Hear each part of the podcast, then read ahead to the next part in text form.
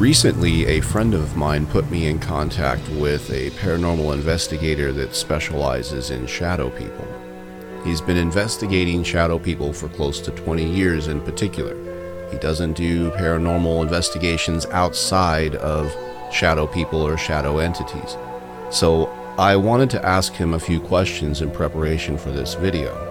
The first thing I asked are his opinions on the Google search results for shadow people, the images in particular, and he was not impressed with most of the search results. He said 99% of what you can find online is either faked or is a misidentification of shadows or light sources. So I simply asked, What do you think these shadow people are? What are people seeing? He said, generally speaking, there's three categories of shadow people encounters. The first being hallucinations, misidentifications, and also flat out lies and deceptions because people like to tell ghost stories. On the more mystical or paranormal side, they could be related to jinn or ancient entities that have existed since before the time of man. The third option is connected to science itself in the form of quantum mechanics and string theory, where there are multiple dimensions, and in those dimensions, quantum mechanics allows for interdimensional travel and interdimensional entities. So, in fact, they could be a form of alien life form that precipitates out into our four dimensional world. At this point in the conversation, he mentioned he had a system of categorizing these shadow entities, and I was very much intrigued. And he explained to me this system, and I asked, would I be able to present this system of classification in this particular video? And fortunately, I got permission to do that. So let's talk about this interesting way of categorizing and characterizing the encounters people have with shadow people. First, let's explain the characteristics. The first characteristic are the levels of observation. Level 1 would be peripheral view, seeing a shadowy, shapeless form either flittering by or standing and dissipating when viewed directly. Level 2 Direct field of view observations.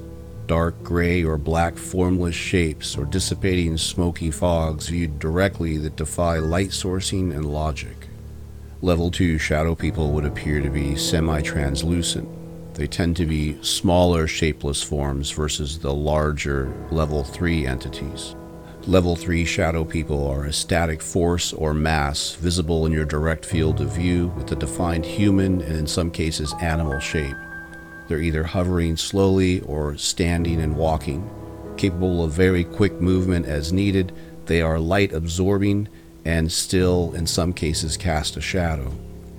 At level 4, the engagements or experiences with shadow people tend to be much more violent and intimidating. These include the red eyed entities. They have defined physical mass. They are light absorbing and or shadow casting. They have direct field of vision. They have orange red ocular regions. They are reactive, fear generating, and fear feeding shadows. At the extreme levels, you have the level 5 shadow person that's capable of violent, forceful, and dangerous activity. They are a full form entity, quite large and powerful. They can generate cataplexy, which is a form of paralysis from terror. Capable of intense physical force, there is a demonic potential to them not always including the red eyes, but in most cases, red eyed entities constitute the majority of level 5 shadows. While it's been quite easy for skeptics to dismiss the one on one encounters with a single witness, it becomes much more complicated when multiple witnesses experience these entities in broad daylight. To help us get a clearer perception of the witness accounts, it's important that we understand the location and the type of experience. A type A experience would take place in the home and more specifically in the bedroom.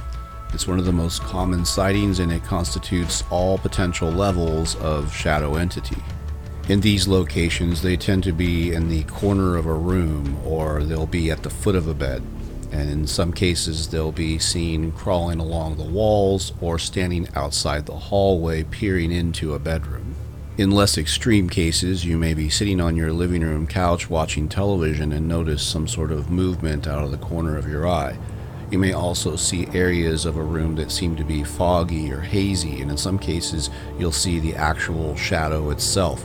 They tend to be very quick moving and they don't stay in place for very long. The much less frequent and less common experience is the type B experience, which is a transient visitation, where you'll see an isolated spirit that's migrating from one location to another, in some cases passing through a yard or walking through your house.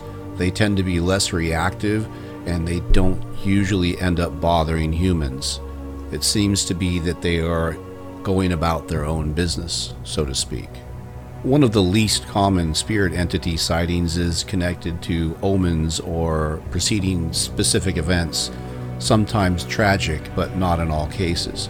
These constitute the Type C experience and have been known to include hellhounds, robed figures, and other dark entities, acting as some form of warning once the event or the tragic incident has occurred, these spirits, these dark entities, tend to dissipate.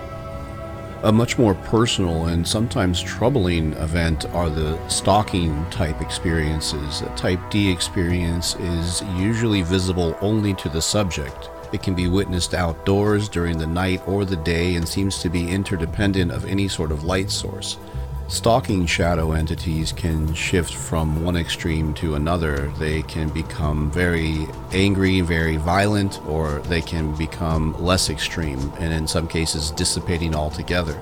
Despite being able to stalk you in your bedroom, much like a Type A experience, they differ in the fact that they tend to stalk you outside of your residence, even into your place of work, and in most cases, as mentioned previously, they are only visible to you. The fifth type of experience, a type E experience, has to do with a static shadow tied to an area. In most cases, this is considered a haunting shadow connected to graveyards, ruins, tragic scenes, war zones, and other isolated regions. They draw their energy from the location and or its past history. Let's take a moment to just remind people that not every shadow that you see darting across the room is a shadow person or a shadow entity. Not everything that goes bump in the night while you're sleeping is paranormal in nature. Competent paranormal investigators will always seek a logical answer before jumping to a paranormal conclusion.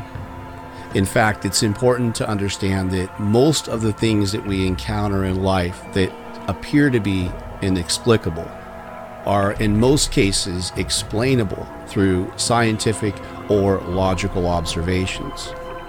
The skeptic Brian Dunning mentioned shadow people in one of his podcasts, and near the end of that, he stated faith in the supernatural offers you nothing better than an implausible and ignorant supposition that stifles further understanding, while the willingness to accept science gives you a whole universe without limits. And this is a very interesting quote. If shadow people constitute an interdimensional being or the manifestation of some form of alien technology across dimensions.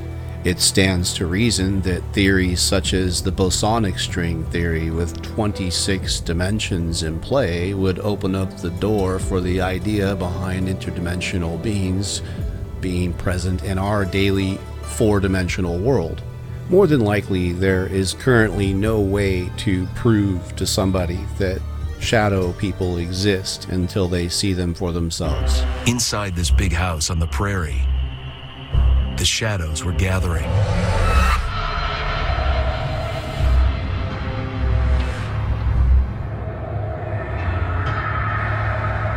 We actually were seeing strange goings on around the house.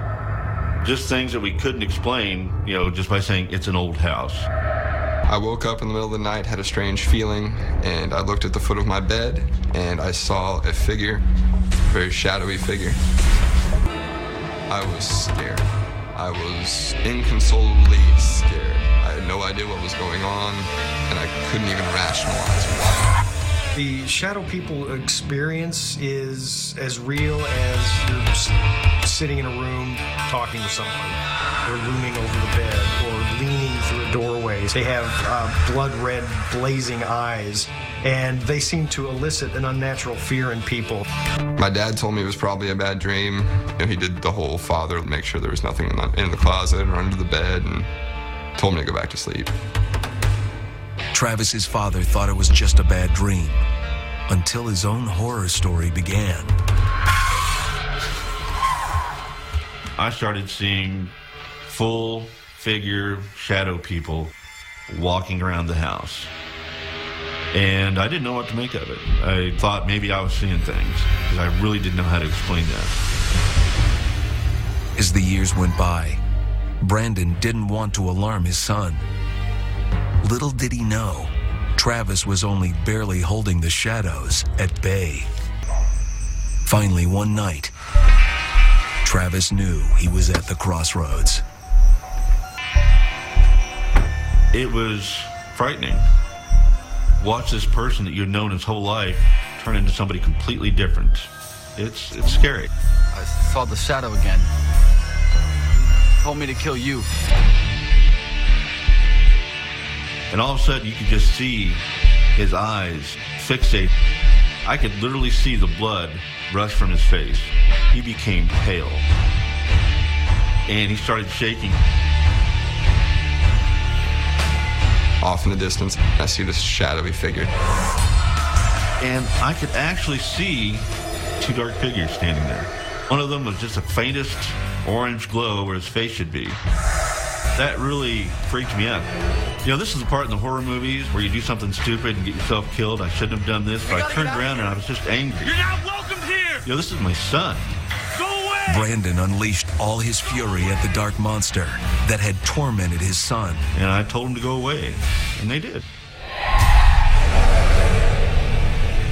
And in that moment, the shadows blasted through the trees. I don't think that you can ever get rid of these things. You know, they're still out there. And the possibility exists that, you know, if you're not careful at any time, you could open yourself up to them.